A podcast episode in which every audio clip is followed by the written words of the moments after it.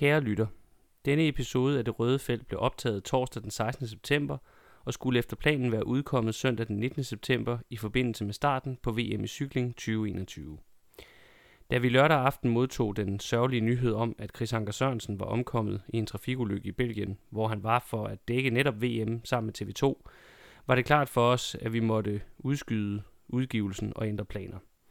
Stemningen i episoden passede simpelthen ikke til det, som lige var sket. Chris Ankers alt for tidlige bortgang er selvfølgelig først og fremmest et ubeskriveligt tab for hans nærmeste familie, hans hustru Michelle og hans to små piger, men det er også et tab for dansk cykelsport generelt. Chris havde siden sin aktive karrieres afslutning udviklet sig til en af Danmarks allerbedste formidlere af sporten, og han efterlader sig et kæmpe tomrum. Det er klart, at det på denne baggrund kan virke underligt at udsende et afsnit af en podcast, der emmer af spænding og begejstring. Men noget af det, der karakteriserede Chris Anker, var netop hans fortsatte naturlige begejstring for den sport, han havde dedikeret sit liv til, og derfor er det bedste, vi kan gøre for at ære hans minde, også at fortsætte med at formidle cykelsporten med begejstring og engagement. Så derfor får I nu alligevel vores optag til VM og de øvrige store begivenheder på den resterende del af cykelkalenderen 2021. Denne episode af Det Røde Felt er dedikeret til en af dansk cyklings største og vigtigste skikkelser i nyere tid, oksen fra Hamel, Chris Anker Sørensen.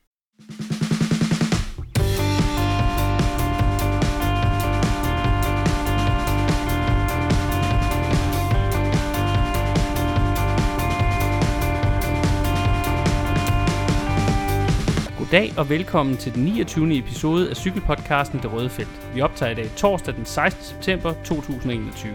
Jeg hedder Peter Krohmann Brams, og med mig i studiet har jeg mere om Krohmann Brams. Du finder os alle de sædvanlige steder, hvor du normalt finder din podcast, det vil sige Spotify, iTunes, SoundCloud Stitcher og diverse podcast-apps til Android. Derudover må du gerne følge os på de sociale medier og dele vores indhold, hvis du synes om det, vi laver.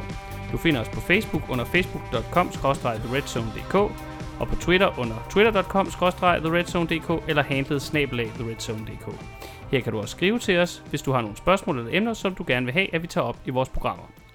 Trupperne til VM i enkeltstart og linjeløb er så småt ved at være udtaget cykelverdenen over, og rytterne ligger i disse dage og kører de sidste opvarmningskilometer i diverse løb for at blive helt fintunet til kampen om regnbuestriberne.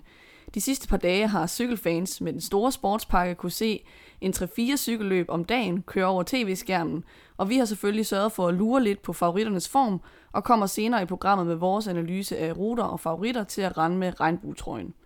Senere i oktober skal mange af de samme ryttere kæmpe om, hvem der får lov at tage en brosten med hjem fra helvede i nord, når der køres Paris-Roubaix for første gang siden 2019. Vi vurderer brostenskaptajner og vender også de noget lettere favoritter til at vinde årets sidste klassiker, Lombardiet rundt, som slutter sæsonen af.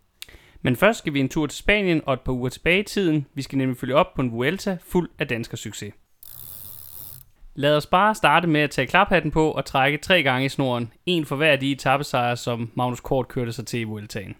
Ja, det kan man vist godt tillade sig. Der var tale om flyvende Bornholmer i de tre uger, der er i Spanien øh, under Tour de France, eller efter Tour de France, der snakkede man lidt om det her med, at, øh, at Wout van Aert havde taget tre etappesejre i meget forskellige terræn, altså både en bjergetappe og en sprinteretappe og en enkeltstart. Jeg vil sige, Magnus Kort har nærmest været Vueltaens øh, Van Aert i år, fordi den første etappesejr, den tog han på den her meget nervepirrende afslutning op af den stejle mur i Colera, hvor det lige akkurat lykkedes Magnus at holde øh, en jagende Roglic bag sig, mens alle hans øh, udbrudskompaner i øvrigt blev hentet. Nummer to etape, den snuppede han så i en reduceret massespurt, hvor vi jo ved, at han er giftig. Og så nummer tre indkasserede han på 19. etape, hvor han var den hurtigste mand i et udbrud, og hvor de jo så i øvrigt tror jeg var det de sidste 25 km i etappen, hvor de nærmest kun havde et halvt minut ned til feltet, hvor man hele tiden tænkte, lige om lidt bliver de hentet, og så lykkedes det dem faktisk at holde øh, et jagtende felt bag sig. Ja, et felt, der jo i øvrigt var anført af den kære øh, Michael Matthews øh, Bike Exchange hold, øh, men som jo i klassisk øh, Matthews-stil måtte nøjes med at sprinte om øh, de sekundære placeringer. Og så var Magnus Kort, det har du allerede nævnt lidt, jo faktisk meget, meget tæt på at tage en fjerde sejr i øh, løbet i år, altså på den afsluttende enkeltstart, hvor det kun var Roglic, der endte med at være hurtigere. Ja, så han fik næsten gjort, øh, gjort Van Aert kunststykket efter, øh, kan man sige. Han fik jo de samme antal etappesejre, men enkeltstartsejren, den glippede. Øh, og jeg synes faktisk, det er sjovt, hvor, hvor gode enkeltstarter Magnus Kort har kørt i år. Jeg kan huske, jeg læste øh, et interview med ham i begyndelsen af året, hvor han sagde noget om, at han, øh, han gerne ville se sig selv som en god enkeltstartsrytter. Jeg tænkte, det var dog en mærkelig udtalelse at komme med. Men øh, det er i hvert fald lykkedes for ham, og i det hele taget, altså de kører gode enkeltstarter på EF. Der er også blevet snakket meget om, at de har fået noget godt gear fra, mm. fra Cannondale at køre med. Øh, Stefan Bisek og kører for eksempel også på EF og kører nogle brandgode mm. enkeltstarter. Nå, nu tog du øh, klaphatten på. Øh, jeg tror, jeg vil sige, at vi bare må tage hatten af for Magnus Kort. Øh, med de her sejre, der har han jo faktisk taget øh, danske rekorden for flest øh, Grand Tour etappesejre, og han mangler kun en sejr i Giro d'Italia for at have en sejr i alle tre Grand Tours, som er sådan en klub, det er rimelig eftertragtet at komme i inden for cykelsporten øh, generelt set. Han er en total klasserytter, synes jeg. Jeg glæder mig virkelig til at se ham øh, til VM, men det skal vi selvfølgelig snakke mere om senere i programmet.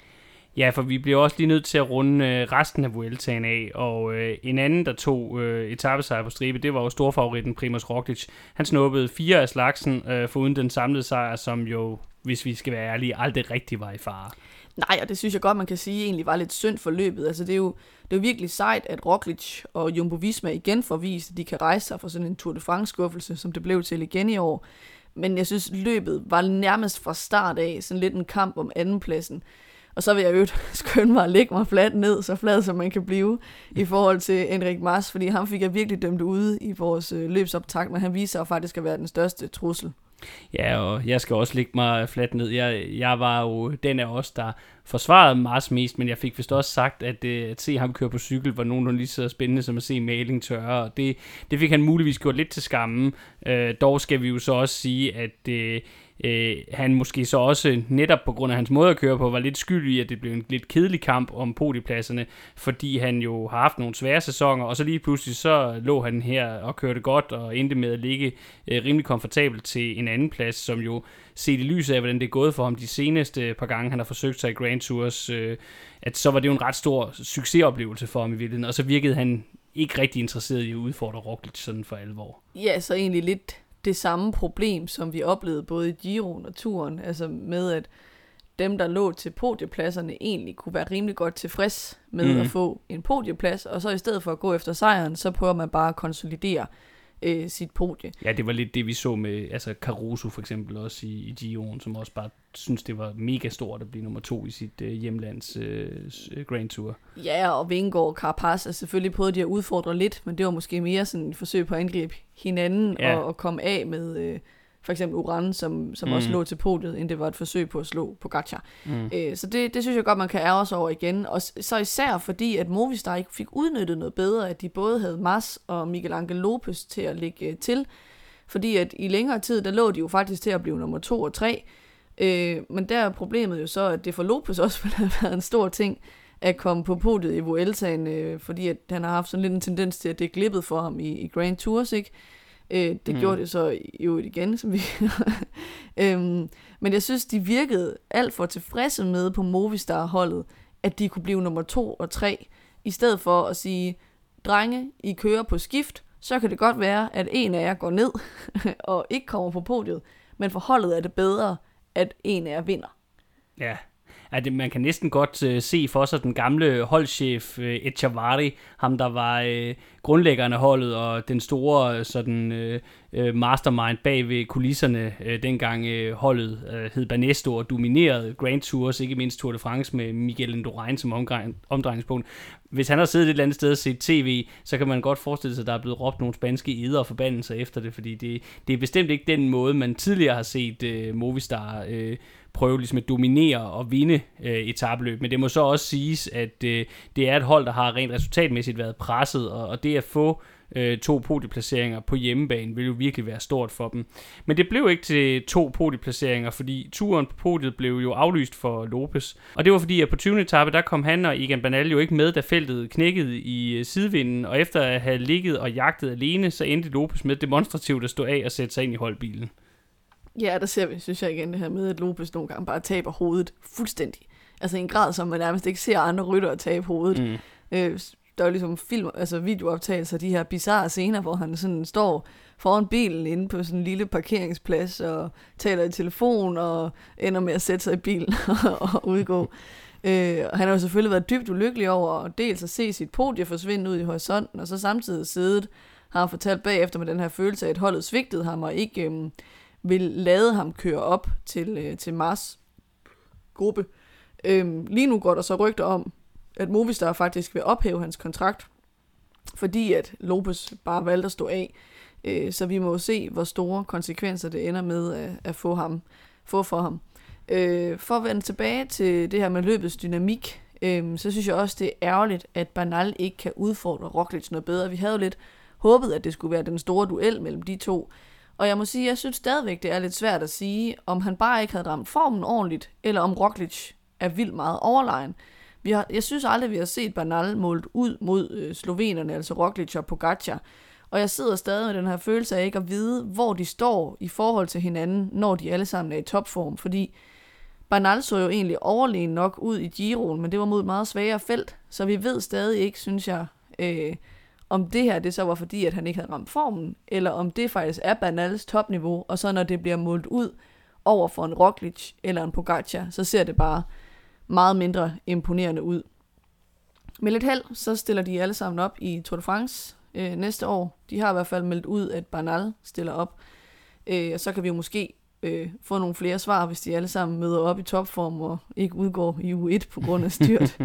øh, I øvrigt så vil jeg sige, at det var lidt et øveresultat for Indias, De ender med at blive, hvad er det, nummer 4 nummer 6 med, øh, med, med Adam Yates og, og og jeg synes, de havde holdet til meget, meget mere, hvis man kigger på, hvem de stillede op med, så de kan virkelig ikke være tilfreds. De ja. fik heller ikke nogen etappesejre. Nej, ja, Carapaz ender med at udgå, så vidt jeg husker, ikke også? Altså det er også, øh, øh, han virkede, som vi også havde snakket lidt om i optakten, simpelthen bare færdig oven på OL. Jeg vil dog sige om Banal, jeg synes igen, han slår det her fast med, at han altså er en stor rytter, fordi han prøver jo faktisk øh, i den sidste uge af løbet, på de to sidste store bjergetapper, der prøver han faktisk at animere til noget angreb. Han har jo det her øh, udbrudsforsøg sammen med Roglic på etappen til Lagos de Covadonga, hvor de rent faktisk, eller hvor han prøver at sætte sig selv i scene og prøver at gøre noget for at ændre øh, den fastlåste, fastlåste struktur, der var i løbet på det her tidspunkt. Men øh, altså, som du siger, i hvert fald så havde han ikke topniveauet på det her tidspunkt til at udfordre Roglic. Så så er spørgsmålet, om det her det så var hans øh, hans totale topniveau, altså det er det, han kan, og, og, og der så bare er et stykke op til Roglic, så vi må for, eller formode, at det er det samme i forhold til Pogacar, eller om, om igen, at han ikke helt ramte den her, at der igen var øh, noget, der ikke helt var, som det skulle være, ligesom der jo var under turen sidste år. Selvfølgelig ikke på samme niveau, og ikke lige så alvorligt, men at der stadig var et eller andet, der hæmmede ham i forhold til, til sloveneren, og at øh, vi dermed så først måske får chancen forhåbentlig for at se det i turen næste år. Det må vi jo håbe, fordi så har vi jo et, øh, et spændende Tour de France foran os næste år, men øh, det, var, det blev i hvert fald ikke spændende øh, kampen om, hvem der skulle vinde den her gang, og Bernal fik ikke udfordret Roglic. Øh, hvis vi lige skal kigge lidt mere på det samlede klassement, så skal vi også, synes jeg, nævne Jack Hague, øh, Australieren, som endelig indfriede potentiale som etabløbsrytter og snuppede podiet øh, for næsen af Lopez, og øh, den overraskende femteplads, øh, Gino Meta, er jo også værd at gøre opmærksom på. Øh, han sad rigtigt på 20. etape, hvor Felix knækkede, og endte, endte dermed så faktisk også med at vinde ungdomstrøjen. Øh, og øh, i det hele taget må vi sige, at det endte jo faktisk med at blive et ret succesfuldt løb for, for Bahrain. Øh. Ja, de har virkelig haft uh, tur i den i 2021, må man sige. Uh, både med etappesejr og efter etappesejr og med, Ja, vi skal lige indskyde her, at egentlig var det jo faktisk Michael Lander, der var udset til, hvad der skal kaptajn i det her løb, men så, øh, øh, og han ender jo med at floppe endnu en gang, men øh, så vildt imponerende at Hager Meter så på den måde overtager og, og går ind og leverer et, et super resultat for det hold. Et hold, som øh, jo egentlig også havde øh, virkelig meget overraskende tur i den i Vueltaen, det var øh, Wansi øh, Wansi Gobert hedder det stadig det? Intermarché Wansi. Intermarché Wansi, ja, de har det med at bytte sponsor. øh, nå, men de endte jo i hvert fald med at vinde en etappesejr med Rein Tarter med, som jo så øh, faktisk øh, på samme dag tog den røde trøje. Øh, og den havde han jo så, og så senere så fik hans øh, holdkammerat og Christian Eiking øh, den på. Og de endte så med at have den i ni dage, tror jeg det var, til sammen. Og så fik de faktisk også en samlet efterplads øh, med, og Christian Eiking, som efter det her udbrud, hvor han fik øh, den røde trøje, formåede at, at hænge rimelig godt på. Og det var jo nok blevet til en endnu bedre placering for dem i det samlede klassement, hvis ikke øh, Louis Menches var styrtet mod slutningen af løbet. Så jeg vil sige, at det her løb har virkelig været godt af Onesie. Det er meget imponerende. Og det har også, synes jeg, reddet deres sæson, fordi det her er jo deres øh, første sæson som øh, World Tour hold. Og øh, det har været lidt sløjt. Hele året mm. har de kørt som, øh, som et halvdårligt pro-kontinental hold. Øh, men her i, øh, i Vueltaen, der synes jeg endelig, de får vist, at det har en eller anden form for berettigelse, at de er rykket op. Ja, de er jo, de er jo tror jeg, et af de hold på World Touren, der har et af de mindste budgetter, så, og det, det har også præget deres, øh, deres kørsel, eller i hvert fald deres muligheder for toppræstationer i år. Men de får reddet øh, en stor del af æren her i Vueltaen, og øh, nu har jeg ikke lige kigget på verdensranglisten for nylig, men vi kommer jo nok til, kan jeg godt afslå uden at love for meget, at vi laver et, et sæsonopsamlingsprogram på et eller andet tidspunkt, og der øh, ser øh, det ud til, at vi nok, der vil jeg forvente, at vi nok kan lave en lidt bedre vurdering af deres sæson nu, i forhold til for eksempel sådan et hold som øh, Quebec Asos, som, øh, som stadigvæk ikke har vist noget som helst. Men det kommer vi tilbage til, når vi skal evaluere øh, sæsonen endeligt, når den er, er helt afsluttet. Et andet hold, der bouncede tilbage efter en svær sæson her i Vueltaen, det var Team DSM, det tidligere Sunweb, øh, som jo er det her hollandsk-tyske øh, cykelprojekt. Øh, Roman Bardet, han styrtede på et uheldigt tidspunkt på en af de første dage og mistede dermed muligheden for at køre klassement. Men han tog en flot sejr på en af bjergetapperne, og så var der jo hans holdkammerat Michael Storer, der tog hele to flotte etappesejre. Og han nævnte, endte altså også med at vinde bjergkonkurrencen i øvrigt foran Bardet, så det må i den grad sige at være godkendt, i hvert fald efter øh, Bardets uheld i starten af løbet.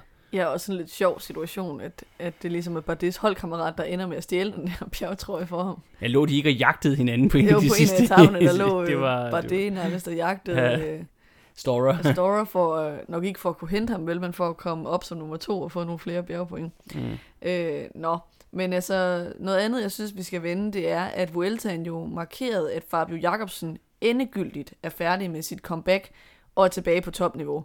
Øh, han har jo øh, virkelig imponeret lige siden han kom tilbage og, og vist, at han var ved at være tilbage på topniveau. Men jeg synes det her med, at han går ind og tager tre etappesejre og på trøjen i øh, den første Grand Tour, han kører efter det her forfærdelige styrt sidste år, det viser bare, at han er fuldstændig tilbage på topniveau, og at han er tilbage på sporet og kan nå at blive den klasserytter, som det tegnede til, at han skulle blive, inden han styrtede. Så det er simpelthen bare så fedt. Ja, det er en utrolig smuk historie, og så må vi sige, at det jo også gør, at nu står det Køning Quickstep, som til næste år hvis nok igen bare hedder Quickstep, øh, igen med det her lidt af luksusproblem i forhold til, til sprinter, fordi nu, øh, nu er Jacobsen jo lige pludselig igen i, i spil, og, og de er ikke forlænget med Cavendish endnu. Og, øh, Nej, de har også og, meldt ud, at Cavendish ikke kan, kan få en plads på Tour de France-holdet, hvis han forlænger. Ja, okay, så, og det er jo også, øh, det er jo også øh, igen øh, med til at skabe mere drama omkring den her situation, så, øh, i forhold til, hvem, hvem er det så, der skal prioriteres af det her hold, som vi jo ved bare er det bedste sted at være som sprinter. Det, de er, har igen og igen, og også i år, specielt med Cavendish i turen, og så også her med Jacobsen i Vueltaen bevist, at det er bare stedet at være, hvis man vil vinde sprinteretapper, fordi de simpelthen leverer deres sprinter bedre end noget andet hold. Det, det er de bare verdensmestre i, og sådan er det. Øhm, Sidst kan vi også lige nævne, at øh, ligesom i Tour de France, så fordelte etappesejrene sig her i Vueltaen på meget få hold. Faktisk er der kun 10 forskellige hold, der fik øh, en etappesejr med hjem fra Spanien. Og det gjorde så, at der er 13 hold, der tog hjem uden noget herunder Ineos, som du allerede har nævnt. Ja, så faktisk så kan man jo sige, at det ender med at være sådan, at det kun øh, var Giro d'Italia, der virkelig blev en succes for Ineos i år. Øh, de fik selvfølgelig podiumplaceringen i Tour de France også, men jeg mener, de er kommet hjem fra både turen og, og Vuelta nu uden etappesejr, og i Vueltaen fik de så ikke engang podie. Øh, det er måske lidt unfair, at man sætter barrieren vildt meget højere for Ingers, men når man tænker på den trup, de har, og det budget, de har, og hvor gode de har været til at køre Grand Tours tidligere, så er det bare lidt skuffende. Altså, de har virkelig svært ved, synes jeg, det tager ud til at finde ud af, hvordan de skal bide skære med Jumbo Visma og UAE, når de har Roglic og Pogacar med. Så er de bare svære at få skovlen under.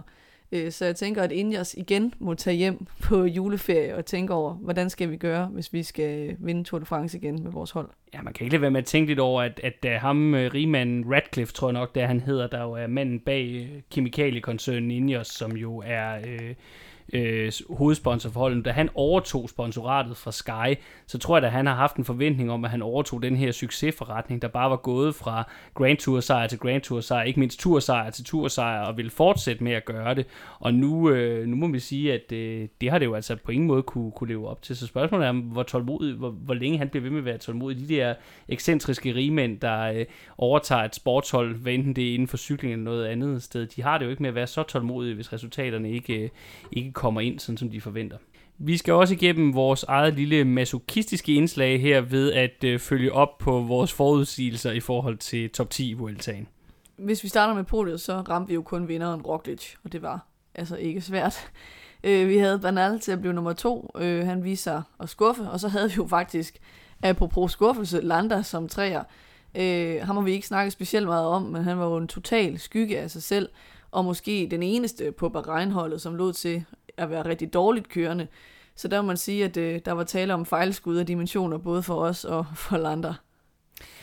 På 4., 5. og 6. pladsen, der havde vi den fantastiske trio, Hugh Carthy, Alexander Vlasov og Giulio Ciccone.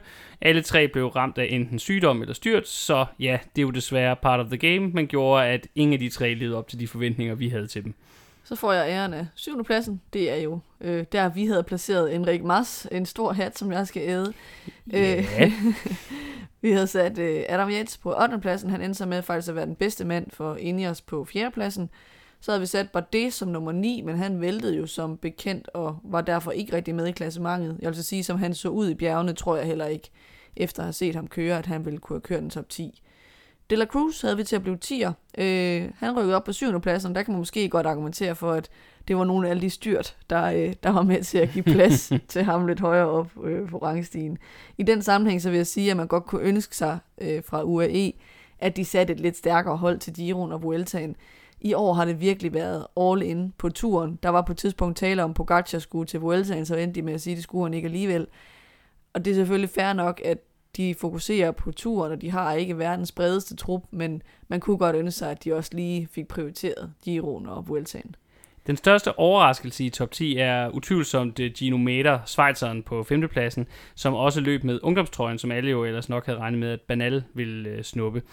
Og øh, jeg vil faktisk gerne lige øh, fremhæve en lille, eller fremhæve lidt omkring ham her, Gino Meter, fordi han er jo en lidt sjov historie, fordi han sammen med øh, Mark Hirschi tilbage, da VM blev holdt i øh, Østrig, i Innsbruck, øh, var med til at køre et fremragende løb, øh, U23-løb for, for Schweizerne, hvor de øh, to Schweizere til sammen fik angrebet og kørte så klogt et løb over for øh, den store favoritten, den desværre nu afdøde Bjørk Lambrecht fra Belgien, at det Hirschi endte med at blive U23-verdensmester, og Meta så kom ind på en fjerdeplads.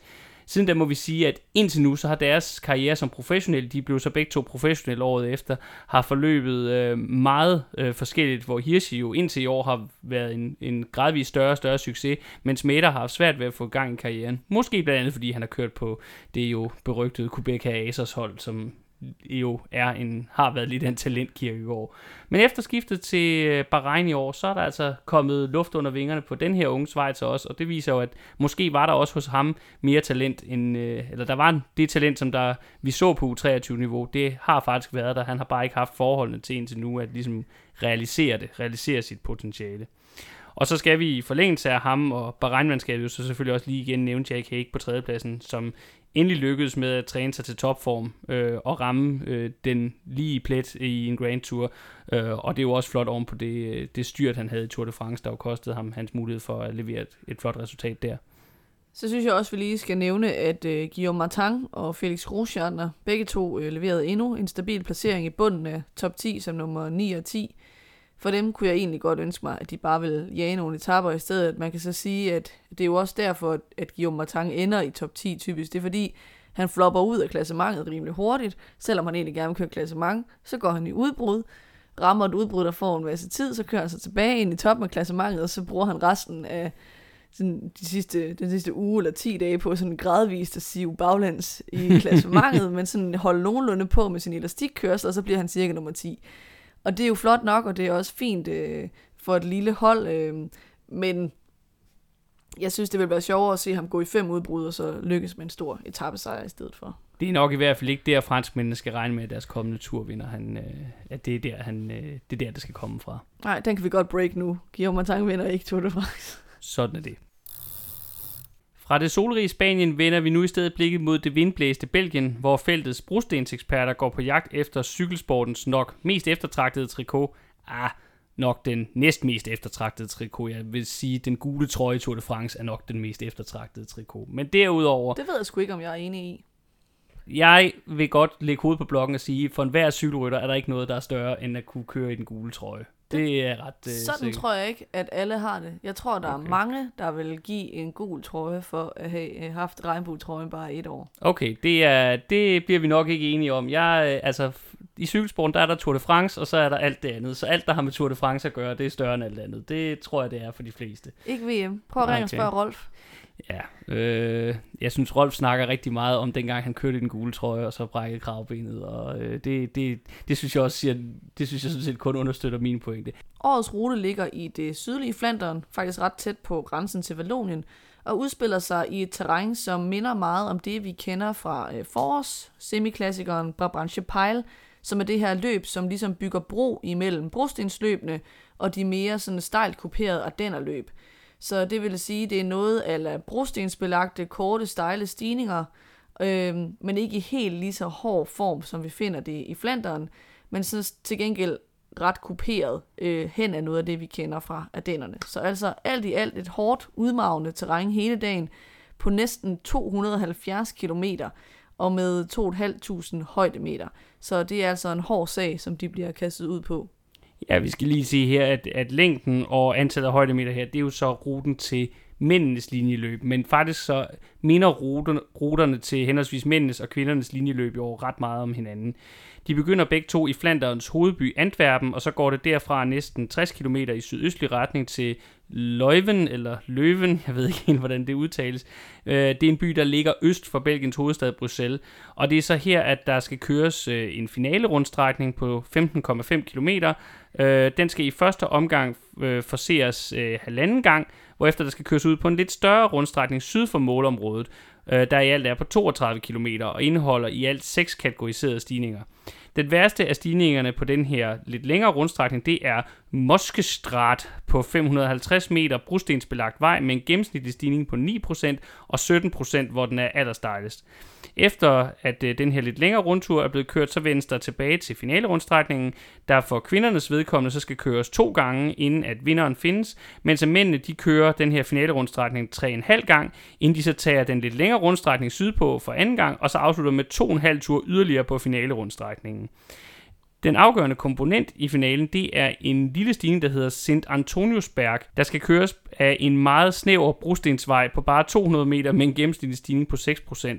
Og når den her stigning passeres sidste gang, altså når toppen af den nås sidste gang, så er der bare 1 km hen til målstregen.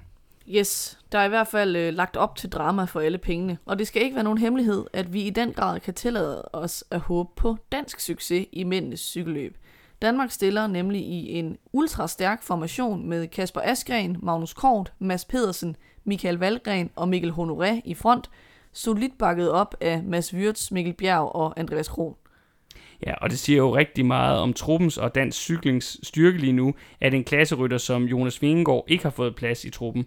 Øh, Jakob Fuglsang er naturligvis heller ikke med, fordi han har brækket både kravben og skulderblad i et styrt for ganske nylig. Men hvis vi skal se på danskernes chancer for at vinde, hvad er de så? I forhold til ruten, der vil jeg sige, at det er især Askren og Kort og Valgren, som jeg har fidus til. Altså Askren havde et fuldstændig forrygende forår, hvor han både vandt i træ og Flanderen. Og det er jo noget terræn, der i hvert fald minder lidt om det, som det her det skal køres i. Kort er i kæmpe form, som han viste i Vueltaen. Der kan jo så være mere i tvivl om, hvordan terrænet er for ham. Øhm, det er ikke fordi, han har haft nogen sådan kæmpe succes på brostens underlaget. Jeg tror, hans bedste resultat fra Flanderen er en 20. plads. Men på en god dag vil jeg omvendt heller ikke udelukke det med den form, som han har nu. Øhm, Valgren har jo ellers haft nogle hårde sæsoner. Han har ikke øhm, indtil i går vundet en et sejr øh, siden 2018-sæsonen, hvor han kørte øh, fuldstændig fantastisk. Øh, men han har så fået tanket tiltrængt selvtillid, må man sige, med to sejre i træk. Øh, først i Giro della Toscana i går, et italiensk endagsløb, og så i var det Coppa, Coppa Sabatini? Coppa Sabatini har han vundet i dag. Der er blevet kørt i dag, øh, hvor han jo har vist, at han virkelig er i form. Og øh, det var i øvrigt øh, Sonny Colbrelli, som han slog i dag. Og Colbrelli er jo sådan en mand, der normalt er rigtig giftig øh, i den her type af terræn. Så øh, jeg synes virkelig, at Valgren han har lagt øh, sit navn ned i den her hat af mulige favoritter, som kan gå ind og måske tage regnbuetrøjen med hjem til Danmark. Ja, her skal vi lige indskyde, at Colbrelli jo bestemt også er en mand, der er i form. Han er lige blevet europamester i skarp duel med Remco i Vindepol, så øh, det, er ikke, øh, det er ikke en her hvem som helst Valgren slår i den her finale. Øh, med Mads Pedersen, der kunne jeg godt være lidt bekymret for, om ruten simpelthen er, er for hård, altså for kuperet, har for mange højdemeter. Han er, sådan, han er blevet nummer to i Flandern i 2018 selvfølgelig, øh, men jeg vil umiddelbart tro, at han er blevet tungere siden, fordi han har arbejdet på at blive en god sprinter. Øh, Udover det, så har han også haft noget bøvl med hoften herop til, så, øhm, så ham vil jeg nok øh, se mere som en joker end en decideret favorit, mm. som jeg synes, de tre andre godt kan, kan tælles med til. Mikkel Honoré er også i vildt god form, som han lige har vist med forrygende kørsel i først Polen rundt, og så Britannia Classic og senest Tour of Britain. Men jeg tror måske ikke, ruten er noget super godt match øhm, til Nej, ham. Han, han har ikke de store erfaringer med brosten, så vidt jeg ved. Øh, og så de tre sidste der, dem ser jeg mere som øh, rigtig dygtige hjælperytter, eller nogen, man kan sende afsted i et tidligt morgenudbrud, men ikke som, øh, som dem, der ligesom skal være kaptajner på det danske landshold. Selvom vi har store forventninger til danskerne, så kommer vi jo ikke udenom, at de er op mod meget hård modstand, især øh, fra belgierne, der jo er på hjemmebane. Ja, altså, der er ikke nogen tvivl om, at man godt kan opfatte VM som et spørgsmål om, hvordan kan man slå Wout van Aert. Han er, har været fuldstændig ustyrlig øh, lige siden Tour de France, og han har jo bare fuldstændig domineret Tour of Britain, hvor han bare tog den ene etape sig efter den anden og den samlede sejr. Øh, jeg tror, han bliver enormt svær at slå, også fordi at Belgien har et så stærkt hold i det hele taget. Altså de stiller jo også op med Remco Evenepoel, Jasper Stuyven, Yves Lampere, Tish Benot, Dylan Toynes, som også alle sammen selv kunne være contenders. Øhm, så jeg tror næsten, det man kan håbe mest på som dansker, eller som en hvilken som helst anden nation, det er, at de ikke kan få det til at spille, fordi at de har for mange kaptajner, som alle sammen i virkeligheden gerne selv vil være den, der, der vinder. Øh, fordi Belgien har et brølstærkt hold, og man skal virkelig stå tidligt op for øh, at slå fanært på sådan en rute her, tror jeg. Ja, det bliver svært at konkurrere med de øh, ustyrligt øh, stærke rytter i de her, øh, må vi jo sige, ikoniske og klassiske, men også temmelig grimme øh, lyseblå øh, belgiske landsholdstrøjer, hvor der så lige er en belgisk, øh, et belgisk flag rundt om, øh, om maven. Men øh, ja, de vil ikke have, at deres landsholdstrøjer skal ligne deres mesterskabstrøje, som jo er rigtig, rigtig flot til gengæld. Så, så de har de her trøjer, og det er vi efterhånden vant til, selvom de ikke lige frem er kønne at se på. Nå, det var et sidespring. Øh, vi er ikke i gang med at anmelde trøjer, men øh, øh, en af de andre må vi jo sige, i hvert fald potentielle favoritter, der bør nævnes, det er jo øh, Michael Matthews, der så vidt jeg ved kommer som kaptajn for det australske landshold. Øh, problemet med Matthews er jo, at jo, igen er der her tale om et løb, hvor ruten ligger til ham. Noget af det, der jo har været med ham i år, er, at han faktisk har klatret bedre, end han har gjort hidtil i sin karriere. Men det er som om, at den der øh, forøgede evne til at køre på stigningerne, den har gjort, at han har mistet en lille smule topfart, og vi må være ærlige at sige, at han har overhovedet ikke ramt den i år. Han har faktisk endnu ikke noteret for en sejr i år, hvilket jo, øh, selvom han jo er generelt er kongen af anden og tredje og fjerde og femte pladser, så er det jo alligevel vildt, at det ikke er blevet til en eneste gang første årsdrejen i år for ham. Mm, en, jeg helt klart vil betragte som større favorit, det er Sonny Colbrelli, som vi allerede har øh, snakket lidt om. Han stiller op øh, for Italien og burde nok være, være kaptajnen, som du nævnte. Han har lige vundet øh, EM i linjeløb. Han har meldt klart ud, at han går efter at få ombyttet den til en, en regnbuestribet VM-trøje. Han har nærmest Brabantse Pejl som sit yndlingsløb. Mm. Det her det er en rute, som ligger fuldstændig perfekt til ham, og han er i knaldgod form. Øhm, så jeg tror virkelig, at øh, man skal undgå at få Sonny Colbrelli med hjem i en gruppe. Altså man skal, man skal prøve at køre løbet så hårdt, at man kommer af med Sonny Colbrelli, så man ikke får ham med hjem til stregen. Han kører så på hold med øh, Matteo Trentin, som jo har et VM-traume fra 2019, hvor Mads Pedersen slog ham. Og så øh, også med øh, Gianni Moscon, som også har vist rigtig god form her i efteråret. Så det er altså et italiensk landshold, som har flere skud i bøssen, og, og alle sammen kan være solide bud på, på en VM-vinder. Frankrig de stiller jo med den forsvarende verdensmester Julian Alaphilippe, som selvfølgelig må betragtes som en stærk joker. Øh, men med ruten, med de mange øh, brosten ikke mindst, som selvom at øh, Alaphilippe jo har forsøgt at gøre sig på det underlag, så er jo ikke lige at det, der normalt er hans specialitet. Så er det faktisk lige før, at vi måske skal betragte øh, Christophe Laporte øh, som et bedre bud på, hvem der kunne være den deres største favorit til en VM-titel. Eller måske Benoit Cosnefroy, øh, som også kører godt i kuperet terræn.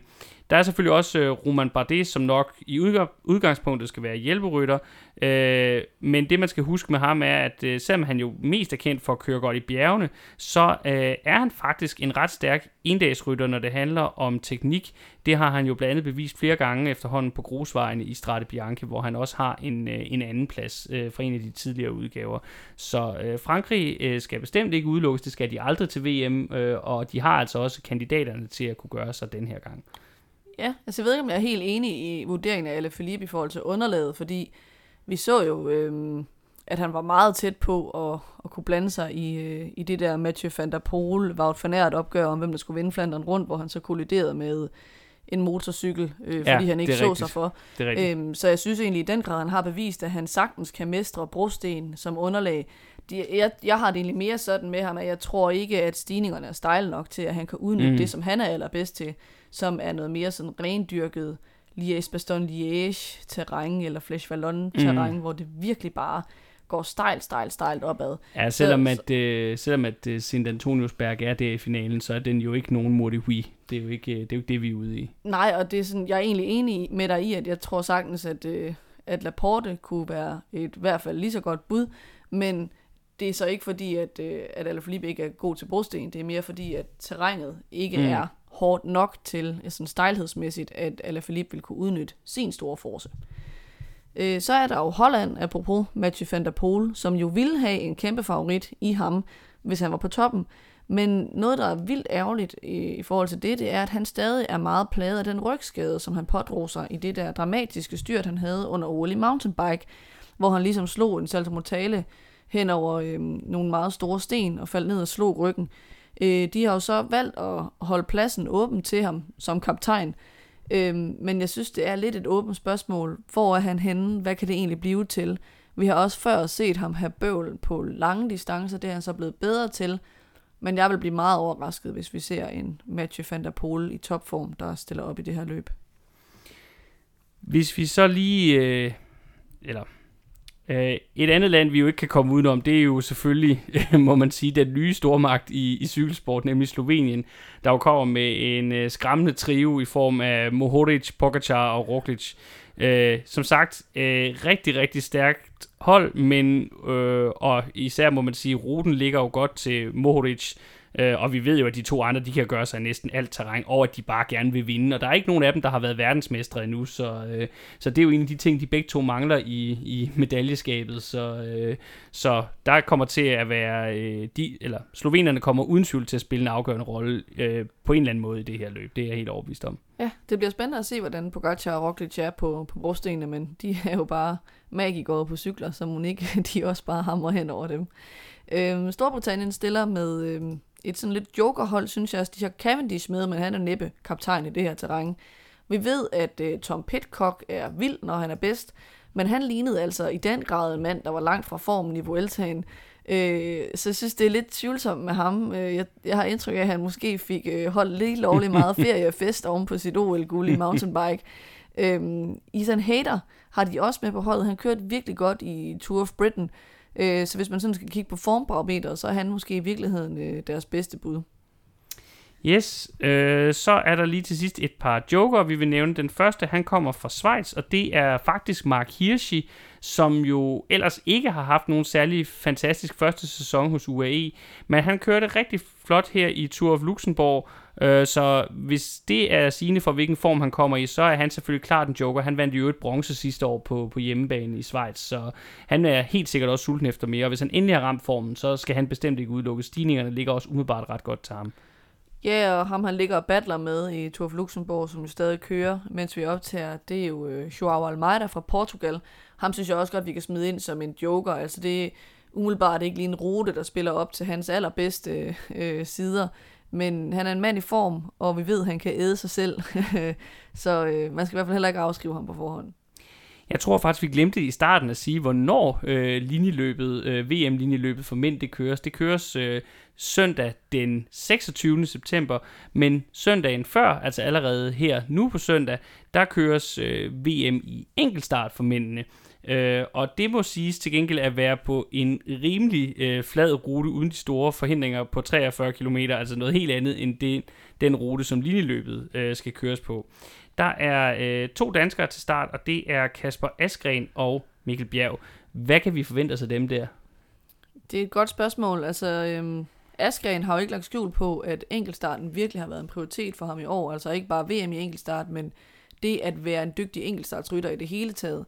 Men han har ikke ramt den sådan fuldstændig rent. Han kørte selvfølgelig rigtig flot til Danmark rundt, men vi så ham jo være skuffet i Tour de France over, at, at det ikke kunne blive øh, til en etappesejr, og, og Bjerg har jo været øh, U23 verdensmester flere gange, øh, men vi mangler også stadig at se ham virkelig få det konverteret. Er det egentlig måske oven på Vueltaen ikke en fejl, at vi ikke stiller med kort i den her enkelte start?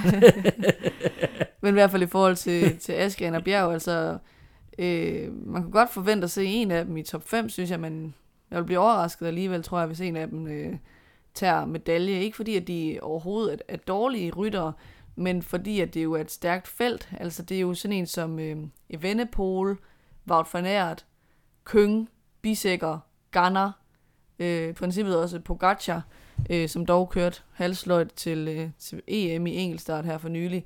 Øh, og jeg synes, der er nogle af dem, som jeg har svært ved at se, hvordan øh, de skal slå. Det er sådan en rigtig tonser enkelstart, der er lagt op til. Øh, Filippo Ganna har ganske vist ikke set lige så skarp ud overhovedet, som han gjorde sidste år, men han er dog forsvarende verdensmester i enkeltstart. Kønge er lige blevet øh, europæisk mester i enkeltstart. Stefan Bisækker har kørt nogle vanvittigt gode enkeltstarter hele året. Evenepoel ligner en, der endelig er ved at være rimelig meget tilbage oven på sin skade. Fanært ved vi øh, kan køre virkelig gode enkeltstarter. Han øh, tog sølv sidste år ved VM. Så ja, top 5, top 10, men øh, jeg bliver virkelig positivt overrasket, hvis, øh, hvis Askren eller Bjerg øh, stiller med en medalje.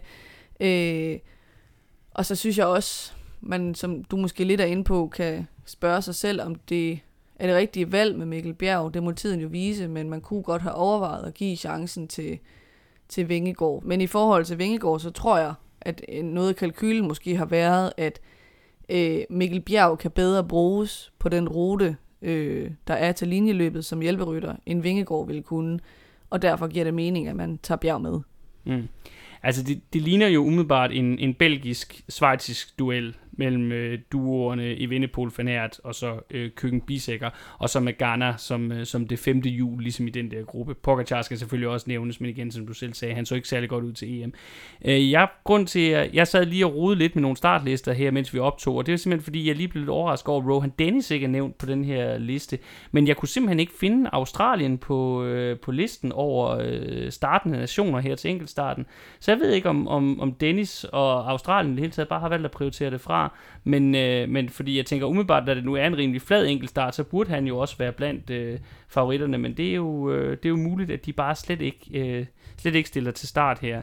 Hvis vi lige skal nævne et par joker, man, der måske kan overraske, så har franskmændene jo et, et skarpt navn i Remy Cavagna, der har kørt nogle rimelig skarpe øh, enkeltstarter her i løbet af året, øh, og så har øh, italienerne faktisk et andet bud ud over Ghana, nemlig øh, Eduardo Affini, som også har vist sig rigtig, rigtig stærkt i kampen mod uret her i, i 2021. Og hvis man så skal komme med en sidste lille detalje omkring herrenes enkelte start, så skulle det være den, at øh, Jaron Thomas nok lidt overraskende ikke er en del af den britiske trup, øh, i forhold til enkeltstarten. Storbritannien bliver i stedet repræsenteret af en rimelig ung duo i form af allerede før nævnte Ethan Hader og så Daniel Bickham, ham tror jeg virkelig aldrig, jeg har hørt om før, må jeg være ærlig at sige. Øh, så der må du lige øh, spille ind, hvis du ved, hvem, øh, hvem det er, Miriam. Og så øh, kan vi jo så afslutningsvis lige sige, at vi lige har fået bekræftet, at Australien simpelthen har valgt at springe enkeltstarten over i år ved VM. Så der bliver altså ikke nogen Rohan Dennis i forhold til at duellere om, øh, om VM-trikonen på, i tidskørsel. Det må man sige. Der, der er ikke nogen repræsentant fra Australien i den retning den her gang. Som det sidste i forhold til VM, så synes jeg, at vi lige også skulle kigge på kvindernes løb, fordi vi har måske, hvis vi skal være ærlige, været lidt øh, ensidigt fokuseret på herredelen af sporten i, i vores podcast indtil videre. Øh, men øh, det er jo sådan her ved, øh, ved VM, at kvindernes løb, øh, både enkeltstart og øh, linjeløb, er en lige så stor del af arrangementet som, som herrenes øh, et eller andet sted. Øh, Øh, så derfor vil vi også lige runde, hvem der er favoritter til, til de øh, to begivenheder. Det er jo sådan, at de køres på stort set de samme ruter som mændene, bare kortere, så øh, det de skal udfordres i er faktisk stort set det samme. Hvis vi starter med linjeløbet, så må man jo sige, at det er alle mod hollænderne, lidt ligesom det blev til OL. Så det er, og øh, ja, øh, de orangeklædte stiller med en fantastisk stærk trup med øh, topnavne som Van der Breggen, som jo vist nok kører et af sine sidste løb som øh, professionel her. Hun har jo vist nok meldt ud, at hun stopper efter den her sæson. Og så den jo et ældre og mere rutineret Van Fløjten, der øh, blev olympisk mester i enkeltstart. Chantal Black, Lucinda Brandt, Vollering og så Marianne Foss. Og spørgsmålet er jo selvfølgelig igen, øh, om de kan finde ud af, hvem af dem, der skal køres for, når det hele gælder. Du skal jo huske, at øh, Chantal Black nu hedder Chantal van den Broek Black. ja, det ved jeg godt, men jeg prøvede at springe lidt elegant hen over det, fordi det er meget bøvlet at sige. Jo, vil jeg gerne lige skyde ind i forhold til øh, det der med Daniel Beckham, at øh, jeg havde heller ikke hørt om ham før i den her uge. Han blev øh, placeret sig i top 10 i, på enkeltstarten i Tour of Britain. Okay. Øhm, men han er ikke nogen ung rytter, altså han er 29, øhm, så han er jo ikke noget talent, kan man ikke sige. Nej. Øhm, han har kørt øh, nogle hederlige placeringer i de britiske mesterskaber i enkeltstart, men, men det er en lidt sjov udtalelse. Ja, det er nok lidt den, den britiske udgave af Martin Toft Madsen, vi er ude i her. Altså sådan en rigtig enkeltstartsekspert, som, som så også øh, her får lov at gøre sig mod øh, de bedste i verden, selvom han, han nok ikke lige er i nærheden af, af World Tour niveau ellers. Hvis vi lige øh, skal vende tilbage til kvindernes løb, og så lige nævne, hvem der kan være udfordrere til hollanderne, så er det jo lidt the usual suspects. Det er ryttere som øh, australske Amanda Spratt, øh, Lizzie Deignan fra øh, Storbritannien, polske Nivia Doma, Mulman Pasho, som jo er fra Sydafrika, og så måske vores egen Emma Norsgaard. Øh, det er jo i hvert fald en rute, som jeg tænker med hendes kvaliteter i forhold til tyngde og, øh, og kraftudladning, at hun vil måske kunne gøre en forskel her.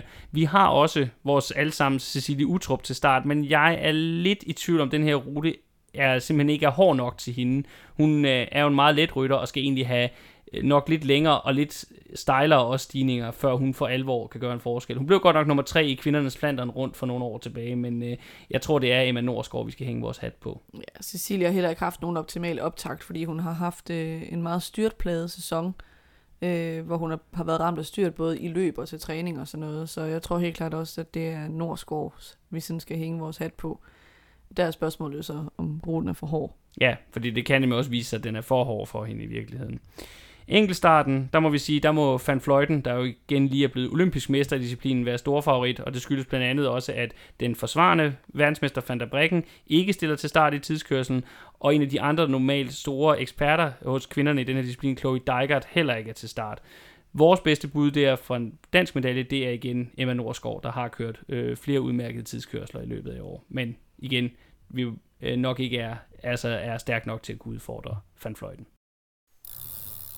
Søndag den 3. oktober, en uge efter at VM-linjeløbet for herrer er blevet kørt, så skal vi helt utraditionelt vende tilbage til noget, som normalt burde være et for længst overstået kapitel af cykelsæsonen på det her tidspunkt. Vi har nemlig et hængeparti fra brostensløbene i foråret, og det er ikke et hvilket som helst et af slagsen.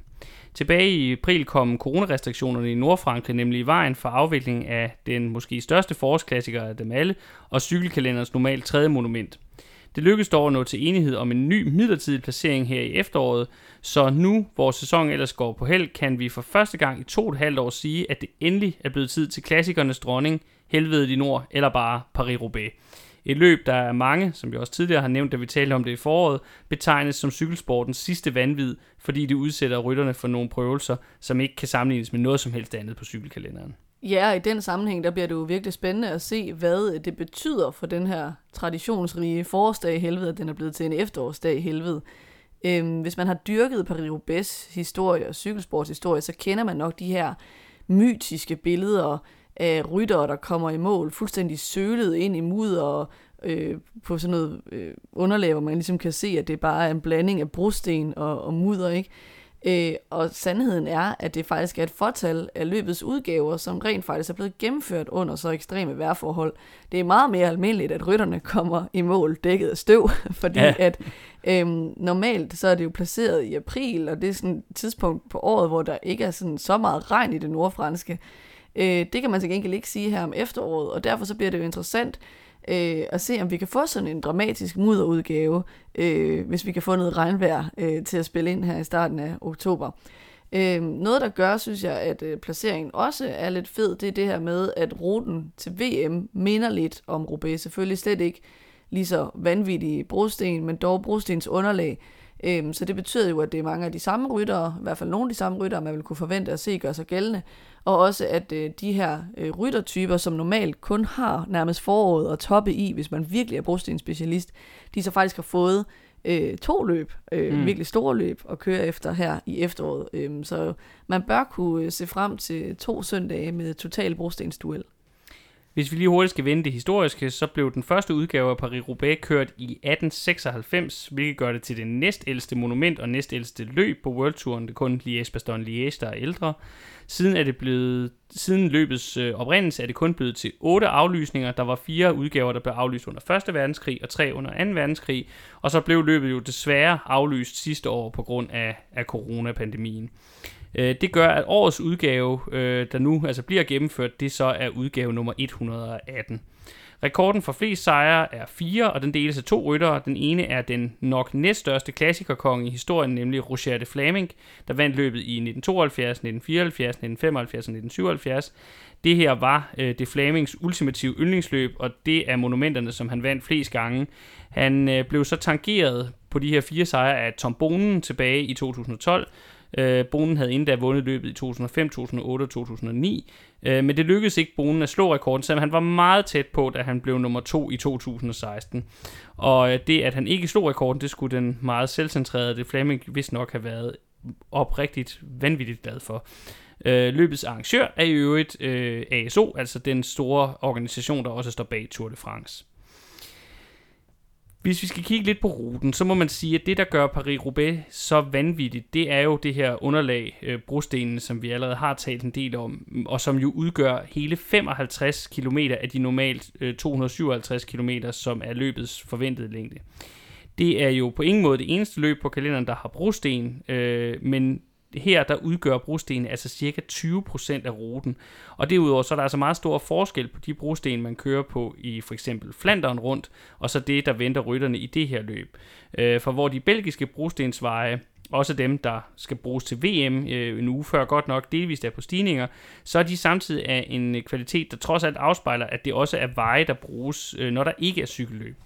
Brostenspavierne i Paris-Roubaix derimod eksisterer kun fordi de skal bruges til det her cykelløb, og de vedligeholdes af en frivillig fanklub af løbet, så de lige nøjagtigt kan godkendes til, at det er forsvarligt at cykle på dem.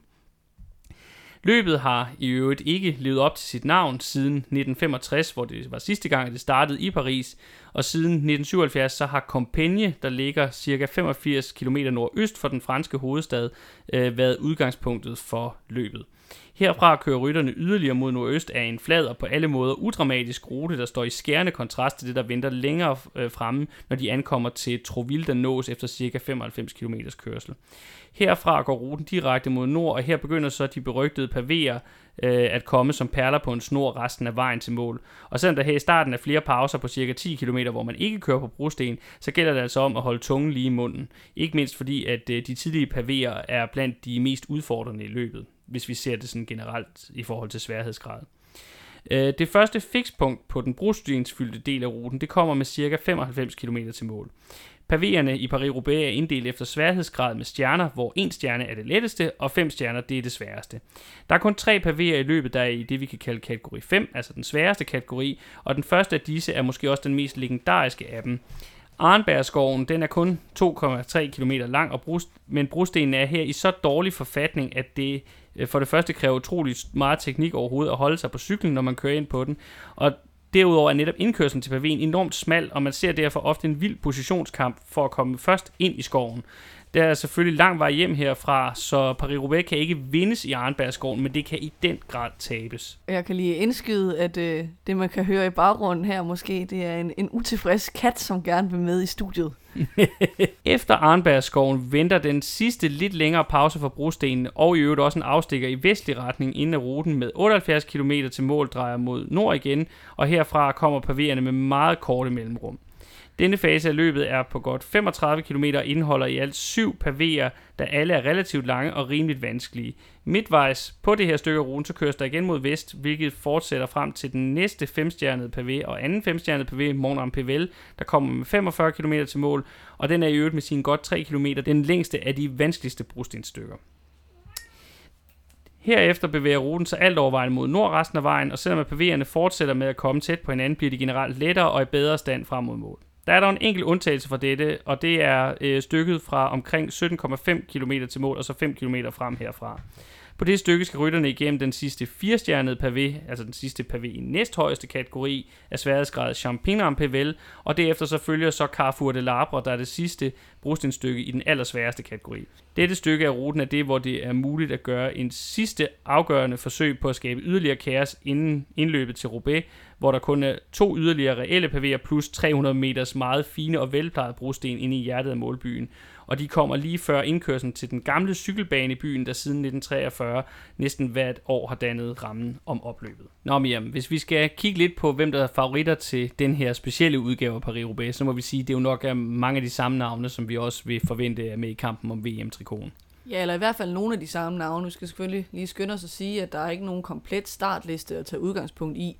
Men øh, i hvert fald så øh, favoritten til VM, Van Aert, vil jeg også gerne udnævne som i hvert fald en af favoritterne til at snuppe sejren i, i Roubaix.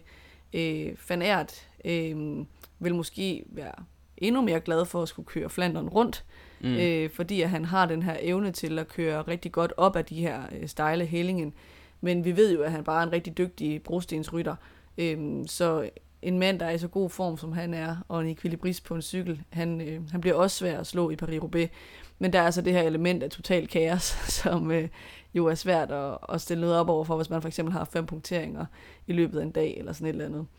Øh, så er der jo altid Quickstep, øh, hvor vi jo kan nævne danske Kasper Askren, øh, og han bliver jo formentlig flankeret af mange af, af de sædvanlige øh, suspects. Øhm, for eksempel en Yves Lampere, man kunne også regne med at se en Stenik Stibar øh, stille op, måske en Ballerini. Øhm, så Florian Senechal måske også. Ja, øh, og Quickstep er jo altid en faktor i, øh, i de her brostens endagsløb, hvor de virkelig er på hjemmebane, og hvor vi ved, at de er sindssygt gode til at køre den her taktik med, at de bare har en mand med hele tiden. Hver eneste gang, der er nogen, der kører, så er der en quickstep-ryger, der kører med, øh, sådan at de altid er repræsenteret i både første, anden, tredje og gruppe og hovedfeltet, ikke? Øhm, så det, det kan vi godt regne med. Øh, og så kan vi jo håbe, at Askren kan profitere af det at være den, der, der ender med at sidde det rigtige sted. Hvis vi skal kigge sådan på det med danskerbriller, så vil jeg sige, at, at hvis ikke han havde den her potentielle hofteskade, så vil jeg jo sige, at, øh, at Mads P. er nok den af vores øh, ryttere, øh, som øh, Paris-Roubaix ligger bedst til, netop på grund af hans tyngde. Det er jo ofte øh, et, et element, der er vigtigere i Paris-Roubaix, end det er i for eksempel Flandern rundt, hvor det også øh, kræver noget, at man kan, kan køre på stigninger, fordi at, at der jo er de her hællingen undervejs. Det er der ikke i, i Paris-Roubaix, der jo er fuldstændig fladt. Øh, og Mads P. han kommer jo sammen med sin øh, makker Støjven, som så måske til gengæld er, er lidt for let til det her løb, men det er jo en stærk due, som, som Trek stiller med i den her sammenhæng. Så øh, hvis vi sådan går lidt længere ned i rækkerne måske, så synes jeg sådan en mand som øh, Alexander Kristoff fra Norge, skal man aldrig øh, afskrive i Paris-Roubaix. Øh, han er god de der dage, hvor det virkelig er langt og virkelig er hårdt, og han har tyngden til at køre brosten. I den grad har han tyngden til at køre brosten. Øh, og han er nok også det bedste bud øh, på sit hold, ikke? Øh, så ham synes jeg også, man skal holde et vågent øje med. Øh, det gælder også Sepp van Marke, som jo aldrig har fået den helt store sejr på brostenene, selvom han er en rigtig dygtig brostensrytter. Han har den helt store ulempe, at han bare er en snegl i en spurt. Så hvis han kommer hjem med en hvilken som helst anden rytter til målstregen, så kan han være helt sikker på, at han bliver nummer to. Øh, fordi han er aldrig den hurtigste, og han har haft rigtig svært ved ligesom at komme af med øh, sine konkurrenter. Og tit så har han også været uheldig. Altså sådan en grad, hvor man tænker, det er ikke bare tilfældigt, fordi han bare punkterer og styrter på de værst tænkelige tidspunkter. Øhm, men Van Marke skal man i hvert fald også øh, holde øje med. Og så er der jo et navn, som man jo egentlig også kan undre sig over, at vi ikke rigtig nævnte i forhold til VM, men det er jo netop nok fordi, at, at hans sådan stjerne i forhold til at være fuldstændig vild og fuldstændig uovervindelig på egen hånd, den, den nok er lidt falmet efterhånden. Og det er Peter Sagan, som jo faktisk ikke har haft nogen særlig stor sæson, og i øvrigt er på vej væk fra sit, øh, sin nuværende arbejdsgiver Bora. Men øh, Paris-Roubaix kunne godt blive sidste dans for Sagan i, i den her øh, sammenhæng, altså for øh, hans nuværende hold.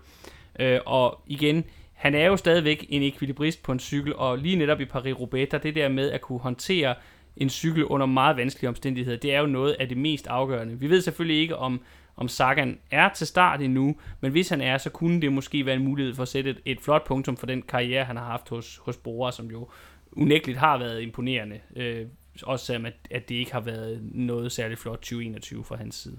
Og så synes jeg også, vi skal nævne igen italienske Gianni Moscon, som jo kører for, for Ineos til daglig. Øh, han er også giftig i, øh, i klassikerne. Han er en dygtig øh, Øh, brostensrytter, og jeg synes øh, også, han er sådan en rytter, der er god til at ramme formen i efteråret. Øh, så ham synes jeg helt klart også, man skal betragte som en joker til at, at løbe hjem med den brosten der. Lørdag den 9. oktober vender vi så tilbage til cykelkalenderens mere traditionelle forløb, når den europæiske del af World Touren traditionen tro afsluttes med årets femte og sidste monument. Det er selvfølgelig den italienske efterårsklassiker Lombardiet rundt, der her taler om.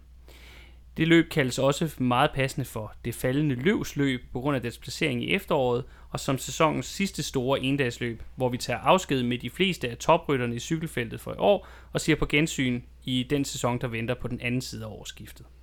Ja, der er jo ikke nogen tvivl om, at øh, normalt, når Paris-Roubaix ikke lige ligger i, øh, i oktober måned, så er det her efterårssæsonens klare højdepunkt i forhold til endagsløb, hvis vi lige ser bort fra VM. Og dets monumentstatus og prestige blandt rytterne, det er der nok ikke nogen, der vil sætte spørgsmålstegn ved. Alligevel så har det i perioder været lidt øh, omtalt som det glemte monument, og det har måske især handlet om placeringen i kalenderen her sidst på sæsonen, hvor de fire andre monumenter, i øvrigt langt de fleste klassikerløb, øh, også dem som ikke har monumentstatus, de er placeret i foråret, så det ligger sådan lidt alene, øh, og samtidig er det jo også en anden type af løb, fordi at det er meget mere et, et bjergmonument, hvor de andre er mere sådan det er fladt, det er øh, kuperet, det er brosten. Øh, så det har nogle andre kvaliteter. Derudover så er Lombardiet rundt nok også det løb, som har lidt mest under, at øh, det, der hed World Cup'en, blev afskaffet. Fordi i den gamle øh, klassikerturneringsdage, der var Lombardiet altid det tiende og sidste løb, som var med i den her konkurrence, øh, hvor der var 10 løb, som talte med i en samlet konkurrence. Og der kan man sige, at hvis øh, det var meget tæt imellem dem, der lå til at kunne vinde den her meget øh, prestigefulde World Cup, øh, så var Lombardiet rundt altid den afgørende duel. Så hvis man ville vinde øh, World Cup'en, så blev man nødt til at stille op, og man skulle sørge for at klare sig godt, øh, hvis det var tæt i World Cup-regnskabet.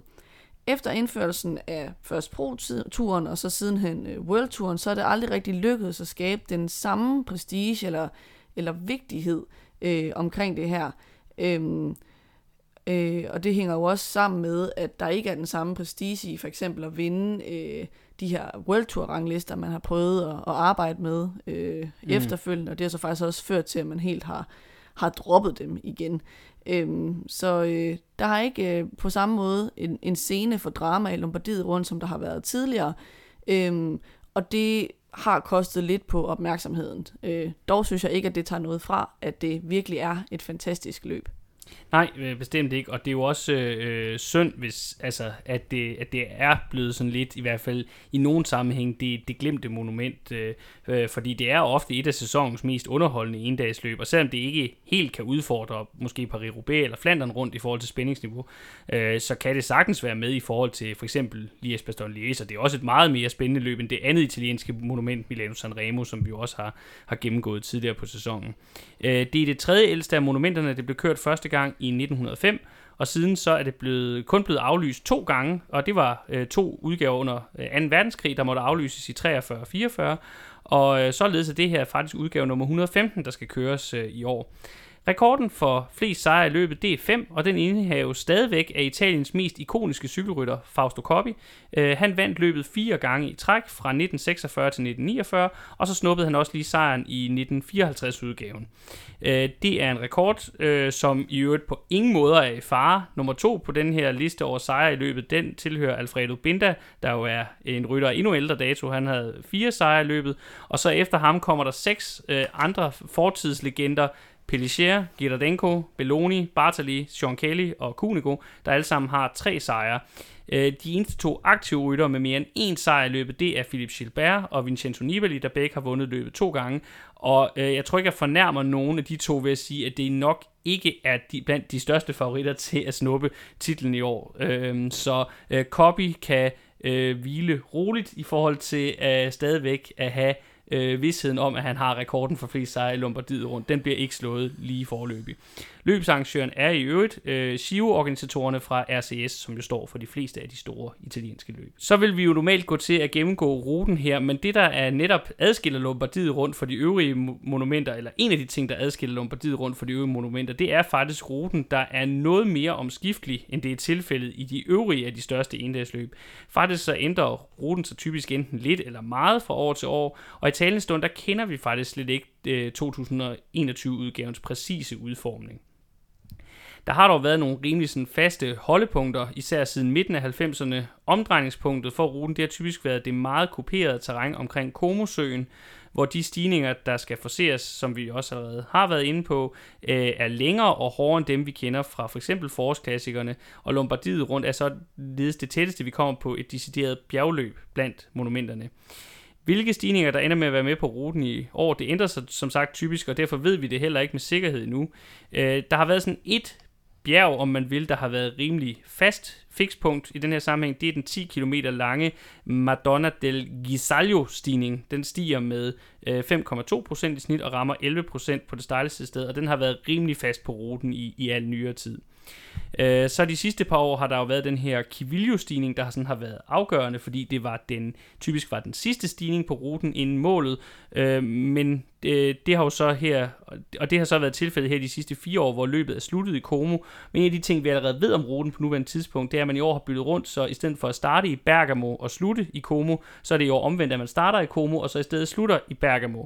Og med en afslutning placeret sidstnævnte sted, så er det jo også sikkert, at det, selv hvis Kivilio-stigningen er med på ruten, så er det ikke den, der bliver den, den afgørende øh, forsering i år formentlig.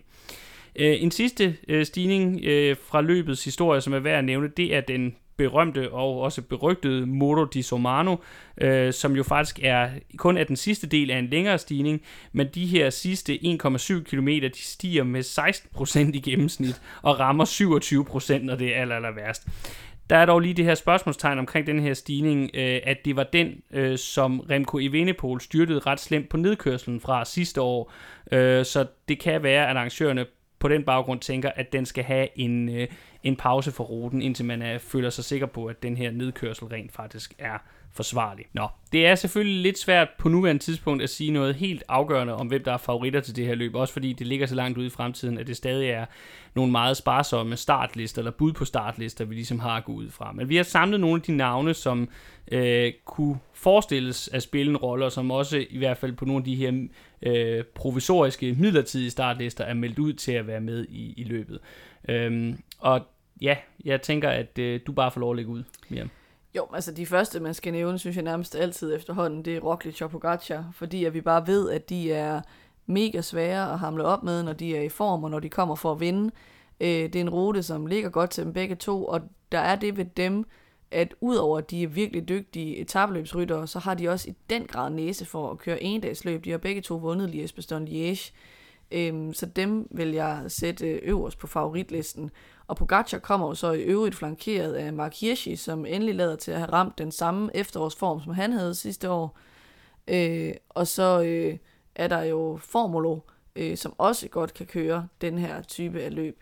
Øh, så dem vil jeg nok udpege som nogle af de største favoritter. Og som i øvrigt er på hjemmebane, det er jo et af, igen, italienerne går meget op i at vinde deres egen løb, og det her, det er, udover øh, Gion og så Milano Sanremo, så er det her jo det største, du kan vinde som italiener, så øh, helt klart også et bud der. Øh, jeg synes, at vi også lige skal nævne Quickstep selvfølgelig, og de kommer øh, til synligheden med en meget interessant duo, det er i hvert fald det, som startlisterne siger lige nu, nemlig blandt andet øh, Remco Evenepoel skal vende tilbage til det her løb, hvor han jo styrtede så frygteligt øh, sidste år, og det kunne der jo egentlig på en eller anden måde være en eller anden ring, der slutter i, hvis han så vender tilbage og leverer et stort resultat her. Øh, han bliver formentlig flankeret, det er i hvert fald det, de siger lige nu, af Almeida, der jo så nok kører sit sidste løb i Quickstep-trøjen øh, her.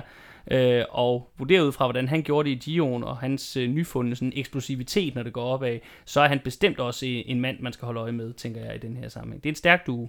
Ja, i øvrigt er det interessant, at de har valgt at, nu ved jeg jo ikke, om han kommer til start, men at sætte Evenepoel på startlisten indtil videre, fordi øh, ovenpå, at han jo virkelig fik øh, en dukkert i Giroen, øh, så blev der jo faktisk lagt et øh, resten af sæsonen program for ham, som primært bød på øh, øh, løb, som ikke er på allerhøjeste niveau. øh, hvor det så ud som om, at tanken var, at han skulle bygges langsomt op og have lov at tanke noget selvtillid. Men han tankede jo så i den grad også noget selvtillid i Danmark rundt, hvor han virkelig satte de andre konkurrenter på plads, ikke mindst på Kittesvej. vej. Øh, så det lader til, at de alligevel har valgt at sige nu på Quickstep, at øh, han godt kan få lov til at køre nogle løb, hvor der er lidt øh, mere pres og hårdere konkurrence. Det synes jeg egentlig er, er meget fedt at se, hvis, hvis det bliver til noget. Øh, en anden rytter, vi kunne nævne, det er Maximilian Schachmann. Øh, han har den eksplosivitet, der skal til for at køre de her stejle stigninger, og det er en rute, der ligger rigtig fint til en ryttertype som ham. Han er også dygtig til at køre endagsløb. Så ham synes jeg bestemt, man godt kunne betragte som en udfordrer til, øh, til de navne, vi allerede har nævnt. Ja, det eneste der med ham, det er, at han ikke var i særlig god form i Vueltaen, som er sådan det sidste, han har kørt. Øh, og det, øh, øh, det, I det hele taget har han ikke haft helt så vild en sæson, som han for eksempel havde sidste år. Han kørte jo faktisk til gengæld rigtig godt i Lombardiet sidste år. Det er også derfor, vi jo ligesom har ham med i betragtning her, ved at han kan gøre sig på den her type af rute. Øh, det var der, han var så uheldig, at øh, der var en ældre dame, der havde i en bil, der havde forbindet sig ind på ruten, og hvor han så øh, øh, endte med desværre at, at køre ind i hende, øh, da hun kørte ud på, på vejen lige foran ham. Og Brække faktisk også gravpinet. Ja, det gjorde han. kom så i mål og fik en syvende plads. Gennemført løbet alligevel. Det siger noget om, hvor godt kørende han var den dag, og damen der. Men, hun... men jo, du har ret, der er lidt spørgsmålstegn øh, over, hvor står han præcis, men man kan sige, mm. at Monique han har fået øh, indhentet noget form af at køre Vueltaen, og der er også øh, trods alt nogle uger at løbe på fra Vueltaen sluttede til det her løb. Men, men du har ret i, vi ved ikke, hvor han er formmæssigt. Og det gælder i øvrigt også, øh, synes jeg, en øh, Thibaut Pinot, som jo har haft en fuldstændig rædderlig sæson, hvor han bare øh, nærmest ikke har fået kørt nogen løb på grund af den her skade, der bliver ved med at plage ham i ryggen. Øhm, og det gælder også Alejandro Valverde, som jo faktisk så ud til at være i rigtig god form i Vueltaen, men som midt i et angreb øh, sammen med Movistar styrtet på en nedkørsel og endt med at udgå af løbet. Øh, så der er spørgsmålet også, kan han nå at komme sig, og hvis mm. han kan nå at komme sig, er han så stadigvæk i lige så god form, som han så ud til at være i, i mm. Vueltaen. Øh, Pinot er jo tidligere vinder af løbet, øh, mens Valverde faktisk til gengæld mangler det på sin palmarès. Det er et af de store løb, han stadigvæk ikke har formået at vinde i sin ellers gloværdige karriere. Så hvis han er klar, så kunne man godt forestille sig, at der var noget motivation for, for den øh, efterhånden meget aldrende, men også stadigvæk meget fantastiske Valverde i forhold til at prøve at vinde det her løb. Hvorimod at med Pinot, som du siger, har ikke vist noget hele sæsonen på grund af den skade, han har. Og i virkeligheden så vil jeg nok mene, at for Grupper Mar FDJ vil David Gody nok være et bedre bud. Øh, han er formentlig også til start, og en rytter, der, der helt bestemt også har kvaliteterne til at gøre sig i den her øh, type af løb. Øh, ja. En anden rytter, som øh, også er tidligere vinder, og som også godt kunne have øh, sit sidste løb, ikke bare i en bestemt trøje, men i det hele taget, det er Daniel Martin, som jo har meldt ud, at han indstiller sin karriere efter i år en lang og flot karriere med øh, blandt andet jo en Lombardiet rundt sejr og en Liège-Bastogne-Liège sejr. Øh, og han kunne nok godt tænke sig at slutte af på karrieren med endnu et monument. Øh, jeg tror ikke, at man skal se ham som en af de største favoritter, men vi ved dog, at det er et terræn, han kan gøre sig godt i, og det kunne virkelig være flot, synes jeg, at se ham, om ikke andet så bare være med i finalen og, og sætte sit præg på løbet. En øh, britte, der måske kunne komme i spil, tænker jeg til det her løb, det vil jeg sige var Adam Yates. Han havde jo egentlig en øh, Øh, rimelig flot Vuelta. Han kunne selvfølgelig ikke matche Roglic, og endte heller ikke med at køre på podiet. Men øh, han er øh, egentlig han er en klasserytter. Han er øh, en rytter, der øh, kommer med øh, god form i bagagen. Og igen, han har eksplosiviteten og øh, styrken til at gøre sig på lige præcis den type stigninger, der er rigtig meget af i Lombardiet rundt. Så øh, en, en britisk sejr, der vil jeg sige, Adam Yates vil være et rigtig, rigtig godt bud. Og nok også ind i os stærkeste kort til det her løb. Øh, et andet hold, man kan holde øje med, det er Trek. Øh, de kommer med Molema, Nibali, og så går jeg ud fra Chikone, hvis han er nået at komme sig oven på det styrt, han havde i, øh, i Vueltaen. det er jo to tidligere vinder, der, mm. der står der i form af Nibali, som har vundet to gange, og Molema, som har vundet en gang, og så den øh, relativt unge italienske bjergrytter, som øh, holdet har meldt ud, øh, de håber at kan gå ind og, og udfylde i hvert fald lidt af Nibalis rolle på holdet. Øhm, så det synes jeg egentlig er en spændende trio. Altså, jeg tror for både Molema og Nibali, at de bedste år er bag dem, men de er jo, øhm, de er jo dygtige ryttere, som virkelig er gode til at køre endagsløb, sådan rent taktisk. Øh, så jeg synes alligevel, at øh, det godt kan blive spændende at se, hvad Trixon kan bidrage med til, øh, til finalen. Og så den sidste, vi kunne nævne, det er Gino Meter, som jo imponerede så flot i, i Vueltaen, øh, som godt kunne være en joker på den her rute. Årets cykelsæson går så småt på held, og vi skal snart til at indstille os på nogle måneder uden dueller på to hjul rundt omkring på verdens landeveje. Inden da får vi dog forhåbentlig et brag af en afslutning, når der skal findes nye indehaver af regnbuestriberne, kors en uofficiel brostenskonge på cykelbanen i Roubaix, samt rundes af i de smukke omgivelser omkring Komosøen i Lombardiet. Vi håber, at du nu er godt klædt på til 2021's sidste store cykelbegivenheder, og i det hele taget har fået noget ud af at bruge os som en del af din cykelsportsoplevelse i denne sæson.